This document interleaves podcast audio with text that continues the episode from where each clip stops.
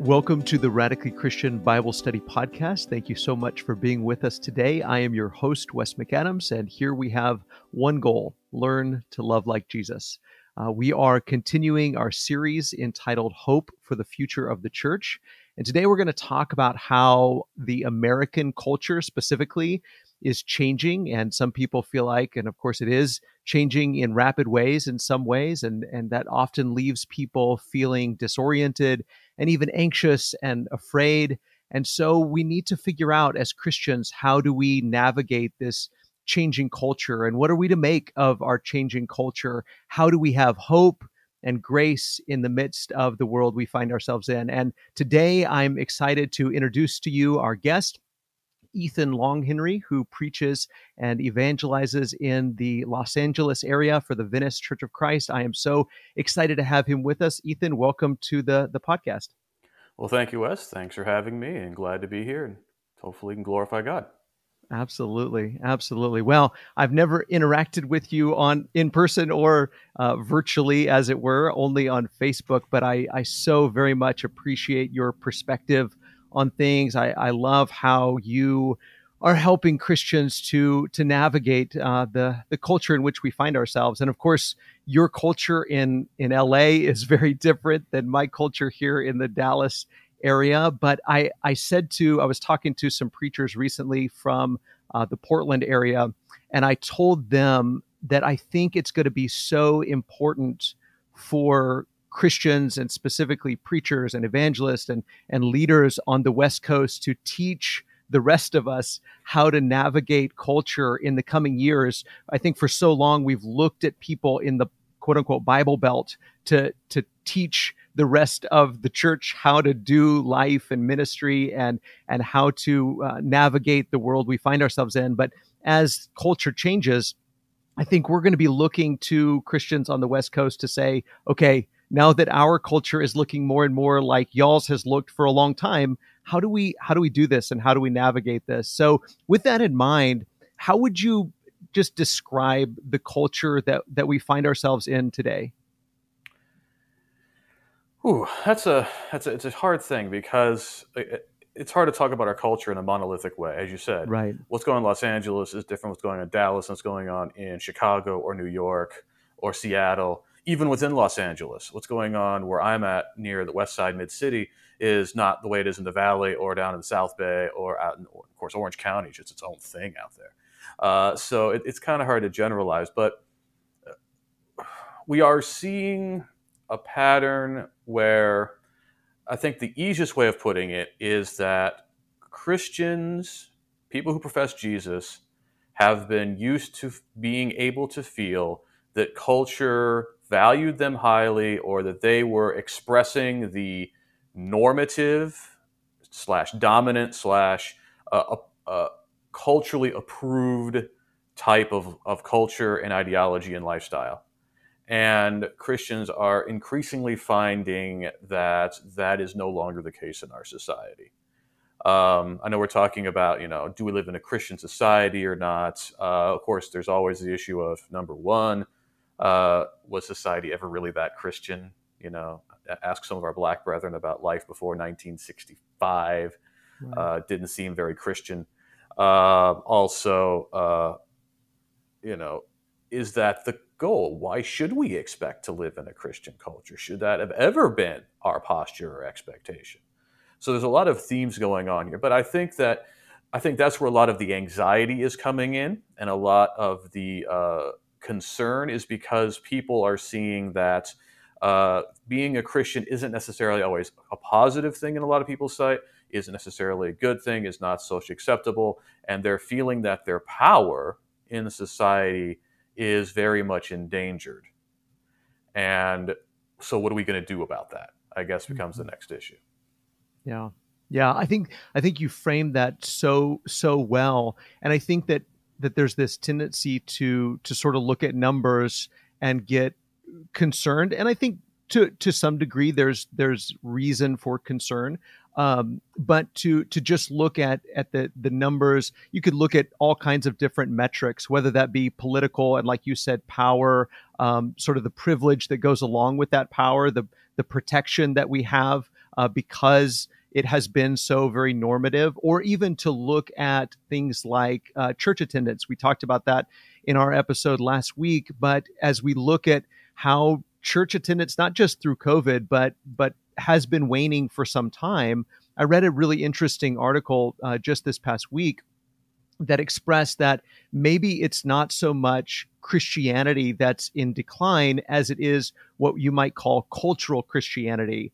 And so, for so very long, as you said, this sort of cultural Christianity was very normative, going to church, believing in God, living by certain moral standards.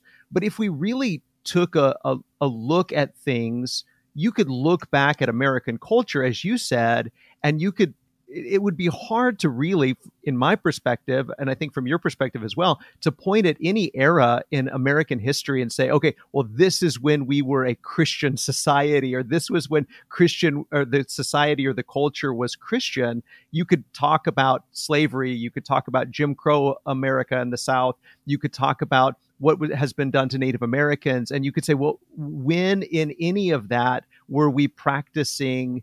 Christianity. So I think even when we talk about moving into a quote unquote post Christian culture, we have to really, as you said, ask was it ever Christian to begin with? And what did we mean by that? In fact, I think maybe there are some positive things. We, we often talk about culture in a very negative way. Do you see any, any changes broadly, again, generally speaking, in, in the cultural landscape that are actually positive for Christians. Oh, absolutely, absolutely. Um, I think a big part of it is we have to have eyes to see it.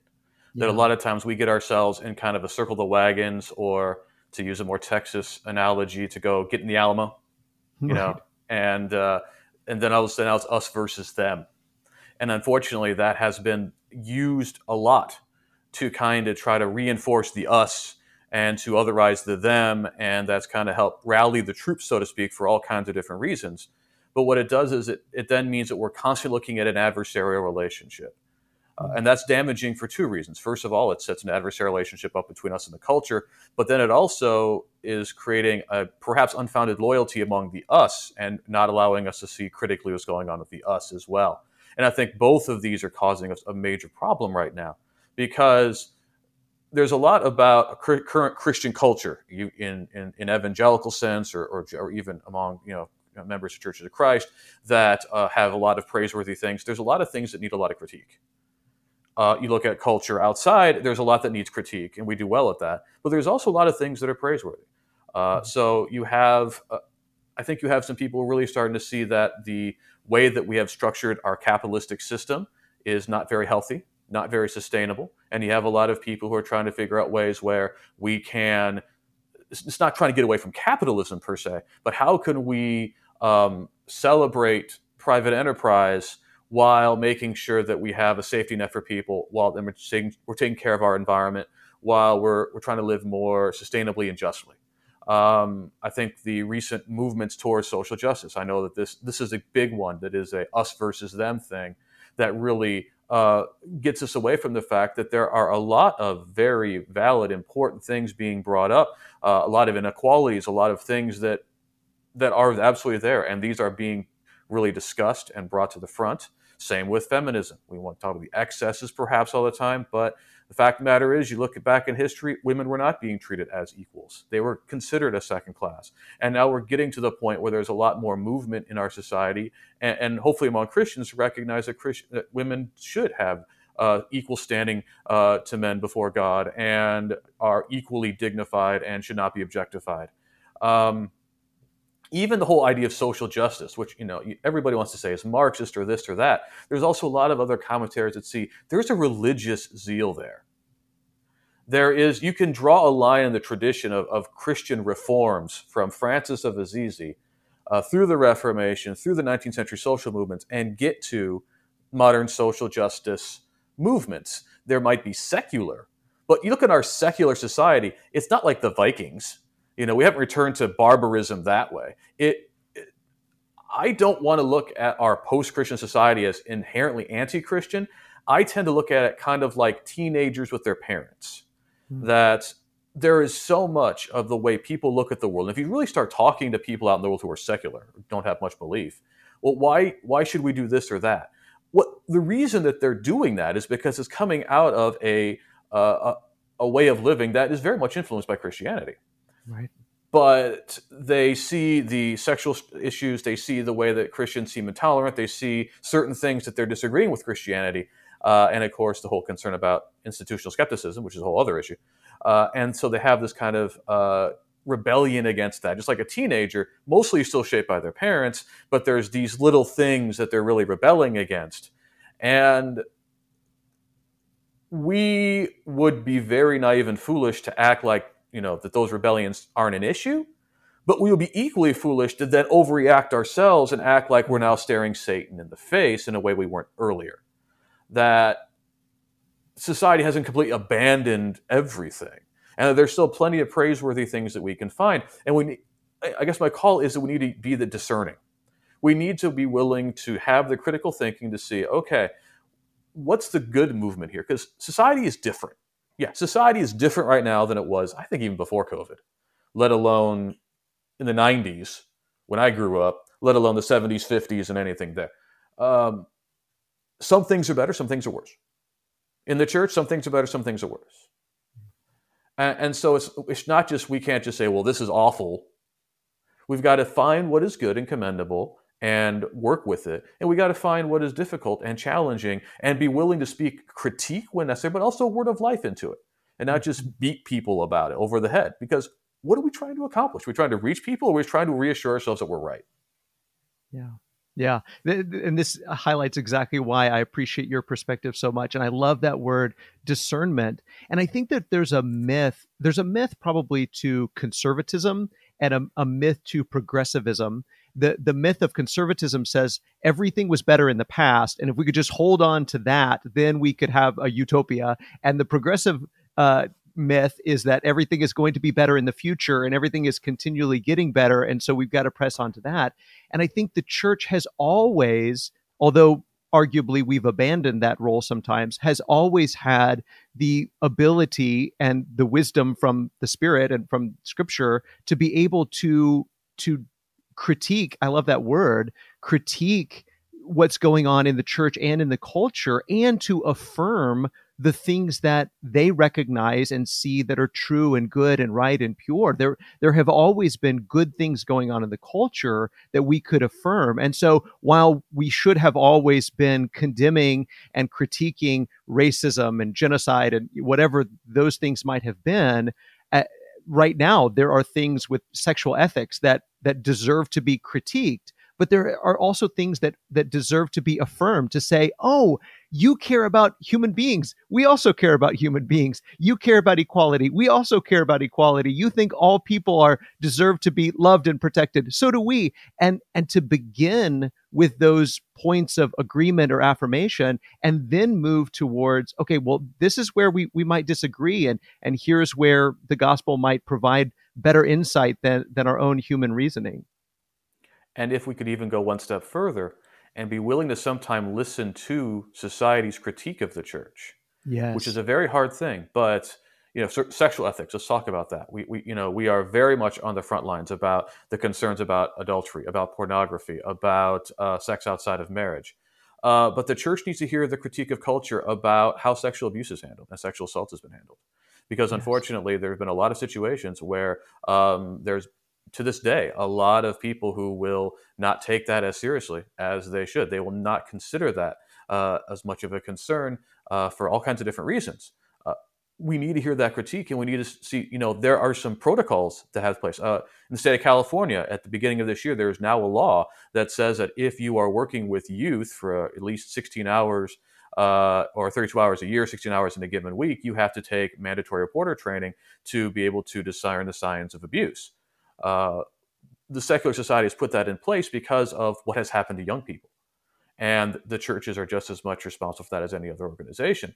Mm-hmm. And unfor- I have not heard about that in the church. I have gotten that from from from all kinds of things I've gotten from the society. Uh, I think that God is absolutely concerned about sexual abuse. I think that it's absolutely as sinful as every other kind of sexually deviant behavior, and that we need to have love and care and and provide what the the survivors need from that kind of thing.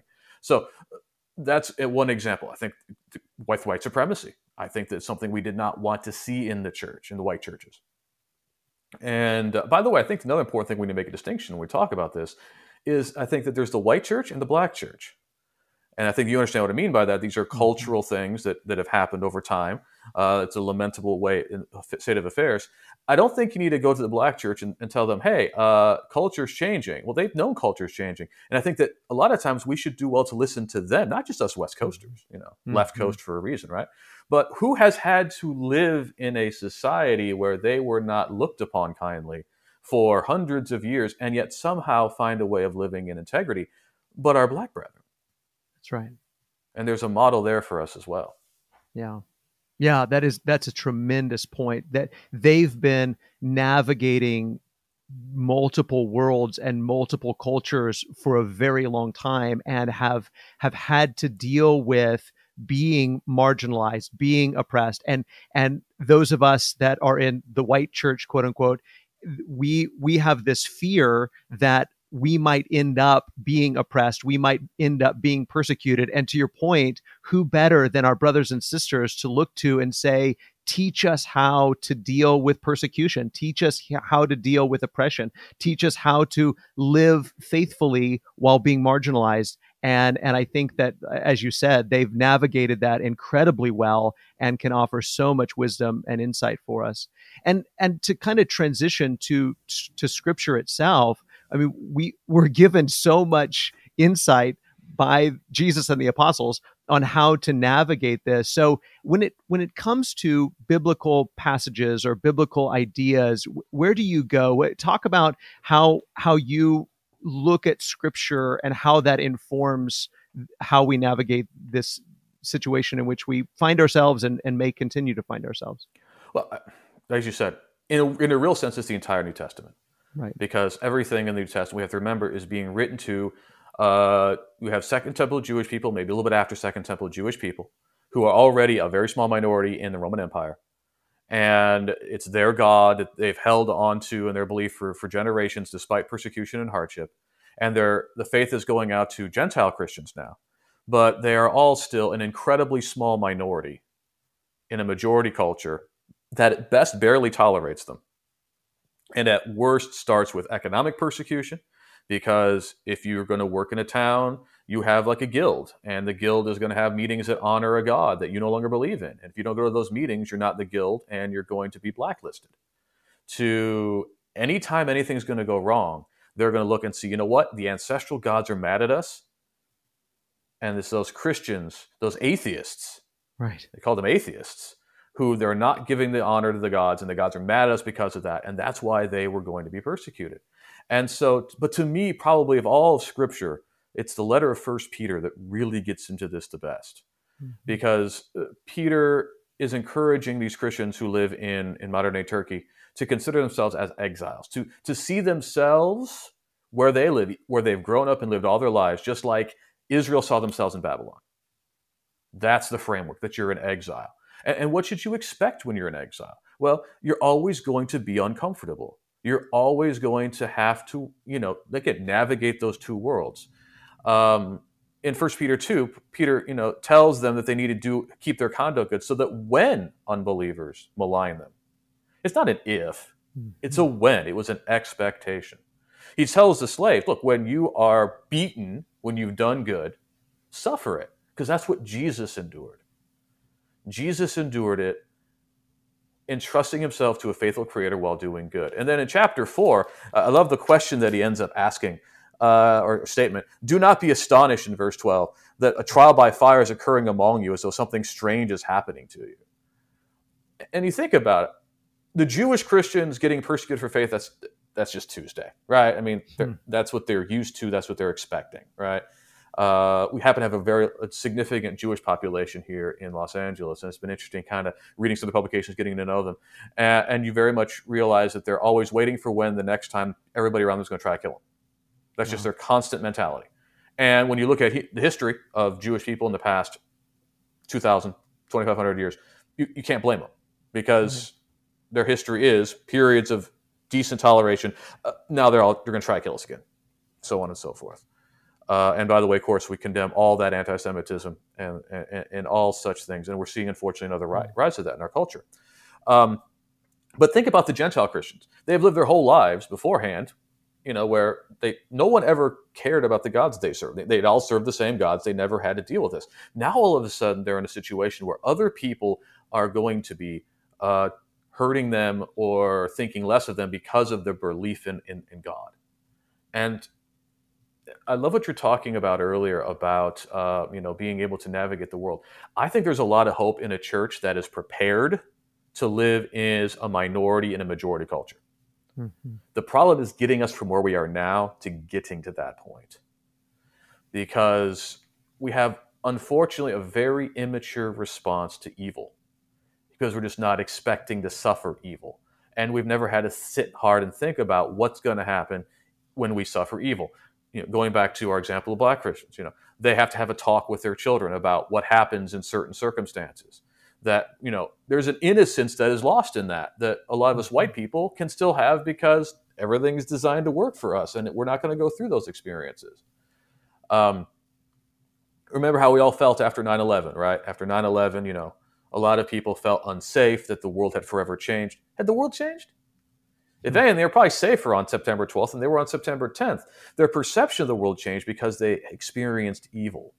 Mm-hmm. And when you experience suffering, you go through that, it's a very disorienting experience. And I don't think Peter's chast, I don't take that voice as, how dare you? It's, it's, it's more like, this is what's going to happen when you believe in mm-hmm. Jesus. And so now, as we're starting to see that being a Christian is something that may not always be the greatest thing, and we're losing our cultural power, the fear is setting in. The mm-hmm. circling the wagons mentality is setting in. And I'm afraid that's making it harder and making it worse for us because we're closing off at the moment we need to find a way to be open to finding ways of reaching people. We're creating walls and, brid- and, uh, and barriers when we should be trying to figure out ways of working to figure out how to reach people and be more open at this time. And I think it's a judgment on the church. Uh, you know, uh, I've been speaking the past few years as a revelation, an apocalypsis, a unveiling, where all of a sudden we've seen where people's hearts and minds are. Mm-hmm. And we've seen, unfortunately, what happens when people feel like their position in society is threatened. And you know, I expect that. I expect any group of people whose power is being threatened to react that way. But the people of God should not be that way because we should never have felt entitled to that power in the first place. Mm-hmm. And so that's where if all our culture can see that Christianity is on the wane and it's, you know, kicking and screaming all the way down. And that's not a good witness for Jesus. Mm-hmm.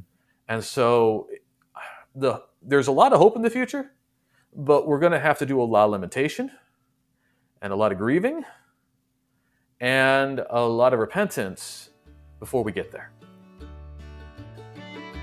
I just want to take a short break from our Bible study to tell you that if you are enjoying this discussion, you might also enjoy my book, Beyond the Verse. You can find the audio version of the book at radicallychristian.com slash audible. That's radicallychristian.com slash audible. And if you're not already an Audible subscriber, you can actually get my book for free when you sign up for a free trial. So go to radicallychristian.com slash audible. Now back to the Bible study.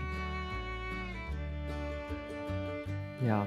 Well, and, I think, and I think that that even just the word hope is so important because what we're not saying by hope is positive thinking or or just being optimistic or saying our circumstances are going to get better. In fact, the the the worst prognostications that say things are going to get bad, we're going to be persecuted.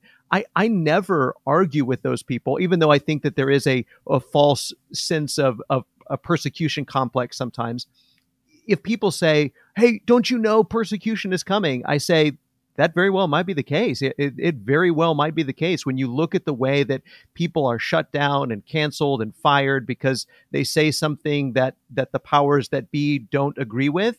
Oh, I I have no doubt that that those mobs are coming for us. I have no doubt that that will one day be the case. So I have no desire to to give people false expectations that tomorrow or 10 years from now or 50 years from now things will be better and, and that things we won't have to go through that persecution. But it, as you said, we have hope.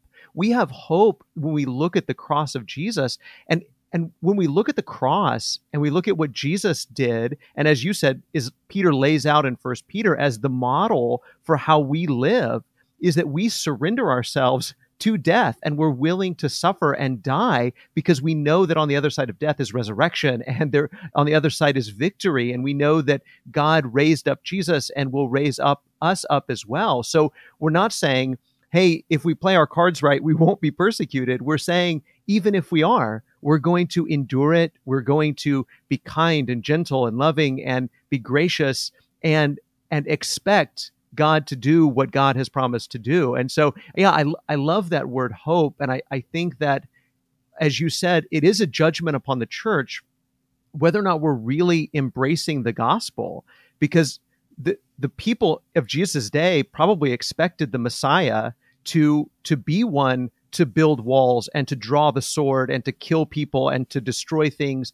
in order to claim victory. But instead of claiming victory that way, he claims victory through the cross, and then he calls us to take up our cross and follow him. Absolutely. I think our big problem is we got to get uh, the fog of fear to clear out so we can start mm. seeing better. Because let's talk about the persecution that you just mentioned. Okay, let's let's play this out. How are they going to persecute us?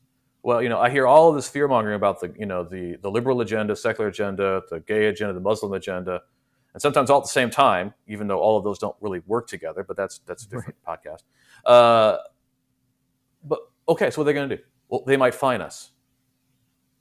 Okay, like you said, people might lose their jobs. Okay, okay.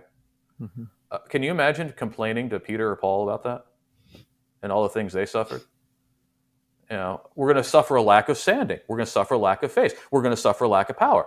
And but here's my other question: What's the solution? Hmm. Is your solution? Well, we need to get people in power to give us protection. Is that going to? Is that the way that Jesus says we're supposed to do that? Is that what we see Peter say? When you are suffering like this, go complain to your legislator and make them change it. No, it's you do good while suffering by entrusting yourself to a faithful creator. That we're, we're leaving the judgment up to God. And I'm not saying that it would be intrinsically wrong to have you know people in power put in rules to protect us. I'm not saying that at all.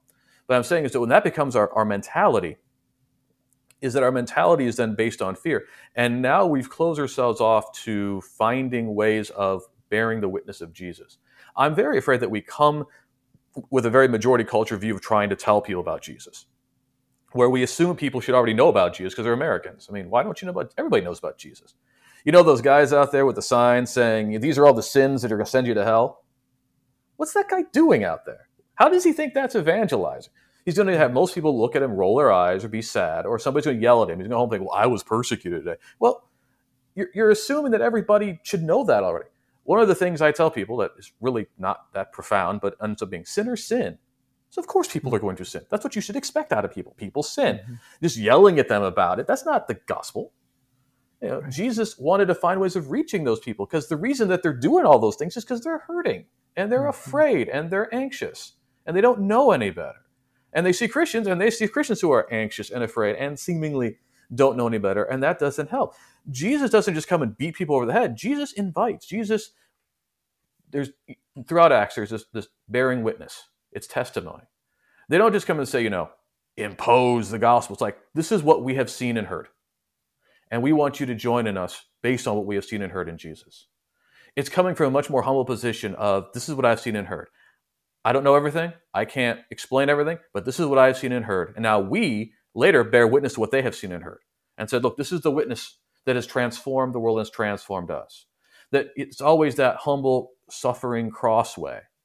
And that's a very minority culture perspective because it's not using the levers of power because the levers of power aren't there to be used but it's a much more authentic christian witness because that's where the christians were in the first century. And again we always talk about the explosive growth of christianity in the first couple centuries. It was during those times they were persecuted. It was during those times when they were not the majority culture and they focused on living humbly. Uh, look at churches of the new testament I think Paul was in Philippi for maybe a little bit of time. If you read the account in Acts, it looks like he's in Thessalonica for three weeks. Hmm. So he's so scared. In fact, when he leaves, First Thessalonians all about, I was afraid you were all going to leave. And then Timothy said, Hey, you were still holding firm and loving us. And this is fantastic. This is great. He's then in Corinth a year and a half. And Philippi, pretty strong church. Thessalonica, pretty. Paul tells them, we don't need to write to you about the faith or love. Just keep doing it, First Thessalonians mm-hmm. 4. But we all know the hot mess Corinth is. Because what's the difference? Corinth didn't need, Satan didn't need to persecute Corinth. Satan had good enough fun in the church itself. Didn't need to have mm-hmm. those outside forces working on him. Uh, so it wasn't persecuted and it just tore itself apart. How many churches have we seen? Because there's nothing galvanizing them to show Jesus. They're just tearing each other apart. Uh, we have a completely warped model and disfigured model because we've assumed a position that's not in the New Testament, works against the way Jesus messages and the apostles bear witness, and we wonder why it's not working. Yeah, yeah, that's exactly right. And you know, you you touched on something several times, and, and I'd love for you to go back and and sort of recap or, or talk more about the idea of of fear and and I think and I, I love that you pointed out First Peter chapter two because Peter says, and I love the way you said that it's not it's not Peter scolding them, but but Peter reassuring them not to be surprised. And I think that that anxiety and that fear and even that surprise when we get surprised by something, especially surprised by something painful, or we're afraid we're going to be surprised by something painful, then we we have this tendency to react in all kinds of ways. So so I, I know we're, we're we want to paint a, a hopeful picture of the future, but I think in order to do that, we kind of have to address what's going wrong. So what do you think are the negative consequences of this fear and anxiety? What is that causing us to do and and where do we see that manifesting itself we could do a whole podcast on this all right, right here's a short version uh, the, we have to first remember that fear doesn't just come from nowhere that mm-hmm. we have a lot of forces in our culture stoking the fear because it's what's being used for political and financial profit yeah. Um, and I'm not going to, this is not a partisan thing. You can watch or find the news on either side and the the majority message now is fear the other, which is not really yeah. new. Uh, it's it's been going on for for as long as there's been humanity because you know fear motivates more than love. And so there's always a fear, but you have a specifically packaged version for, you know, for Christians, which is you need to be afraid of the secular agenda that's trying to eliminate you, eliminate your belief, eliminate God, and all this stuff. And what it starts doing is that first it it puts you on that constant alarm and alert, where even the smallest thing starts causing provocations.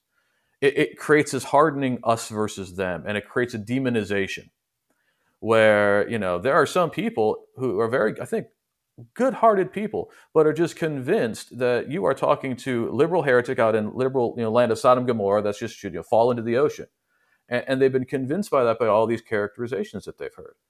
And now, if they came out here and started to meet some of the people that they think are, you know, these horrible people, they're going to find out very quickly that, you know what? They may not agree with them and everything, but these are just people trying to live their lives and do their thing.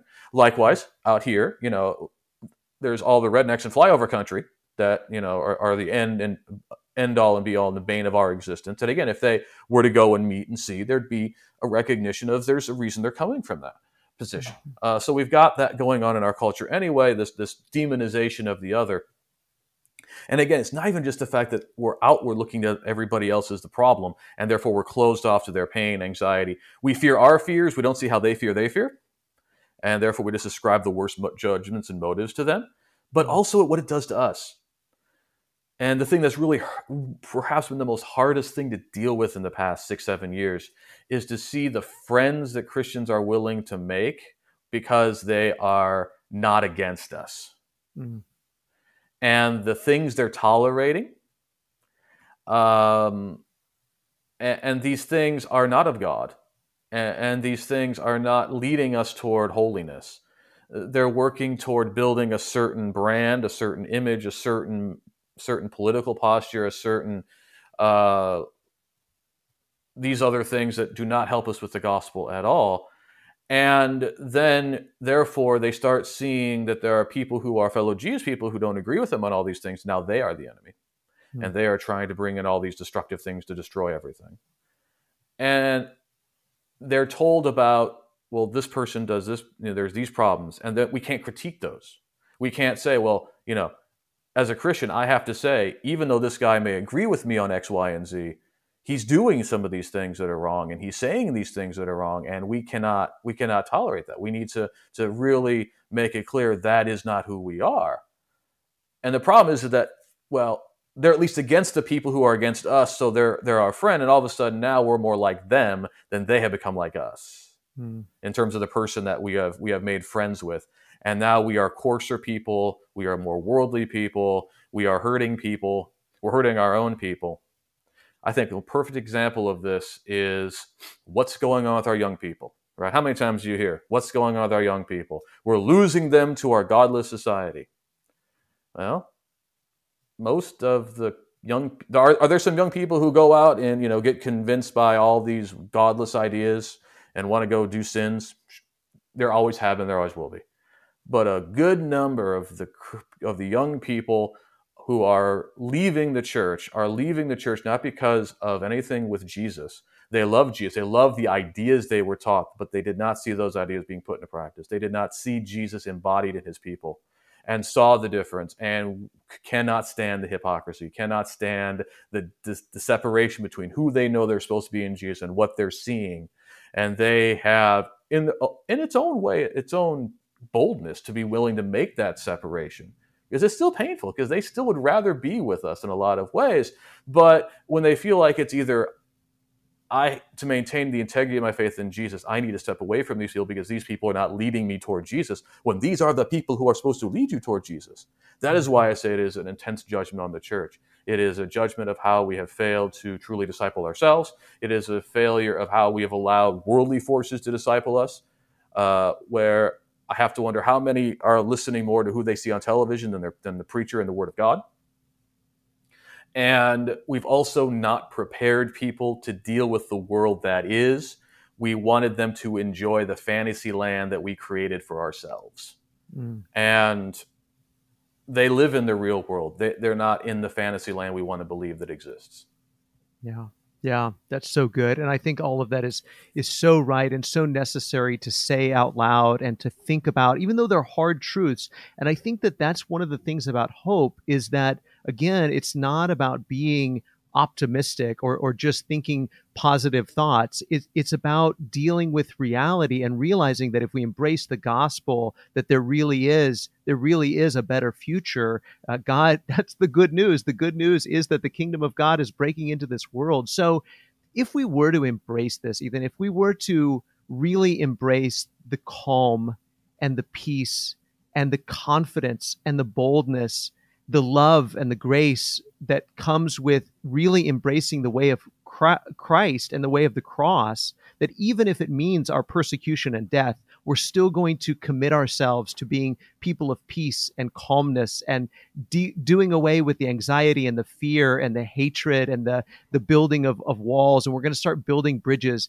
If we were to really embrace this, what do you think the next few years might look like? Kind of help paint a, a positive and when I say positive, I just mean hopeful picture of what what might the future hold for the church over the next few years if we really were to turn off cable news and and get off social media some and and really embrace the gospel. What what might that look like? Well, first of all, I one of the things that is a great source of hope is the gates of Hades will not prevail against the church. That's right. And in John 17, Jesus has a prayer that those who will believe in the word will become one as he and the Father are one, and will be one with one another and one with God. And we always talk about how we're failing that prayer. And what I would rather focus on is the fact that for those who are in Christ, that prayer is absolutely the way it is. Mm. Yeah. That's we have relationally with God and relationally with one another. Uh, when I look at what we could do if we were going to take this seriously and bear witness to this, we would be in a much more comfortable place with Jesus with our faith, which allows for more questions. It allows for a willingness to, in humility, stop judging. Stop having the anxiety. I have to know where this person is. I have to determine this or that. I have to know if they're saved. And realize God's the judge. It, when you're freed from judging, you can then just see, okay, how can I encourage you? How can I love you? It's that's got to be our, our first approach with people is how can we build relationships? And it's not just how can I go through machinations to get you to be a believer in Jesus, but no, how do I? How can I become your friend? How can I mm-hmm. share in life with you so that we can, uh, you can, I can bear witness to what life should be like in Christ and that you will want to join that. I believe that in our society more than ever, the true witness of what it means to be a disciple of Jesus, sacrificial love for one another, uh, willingness to suffer, uh, kindness, love, empathy, care is more desired than ever before. Mm-hmm. Especially when we've gone through this pandemic and seen the alienation and loneliness and the isolation that we're seeing. And when Christians do that together, you know, I look, I love that in Hebrews 13 because in Hebrews 13, Hebrews, the author just wraps it all up. You got to love one another. You've got to show hospitality. You've got to uh, look at the imprisoned as if you were in prison with them. Uh, don't commit sexual immorality. Don't commit idolatry and greed. Don't uh, fall for false doctrines. Um, continue to suffer marginalization with Jesus. Mm-hmm. Share what you have. Thank God and give praise to Him. That's what it's all about. That's what it looks like. It's that humble service where whatever society, society is just a construct. It's a system. It's a power.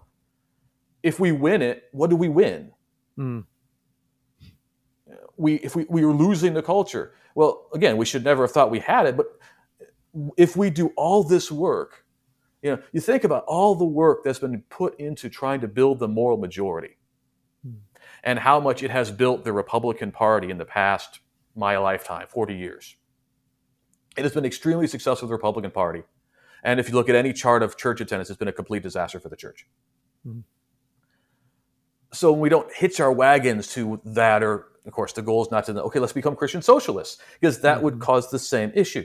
The, the issue is that we need to be okay with who we are with God and to be okay with our relationship with God so that we can be open to where other people are and to allow them to be open with us.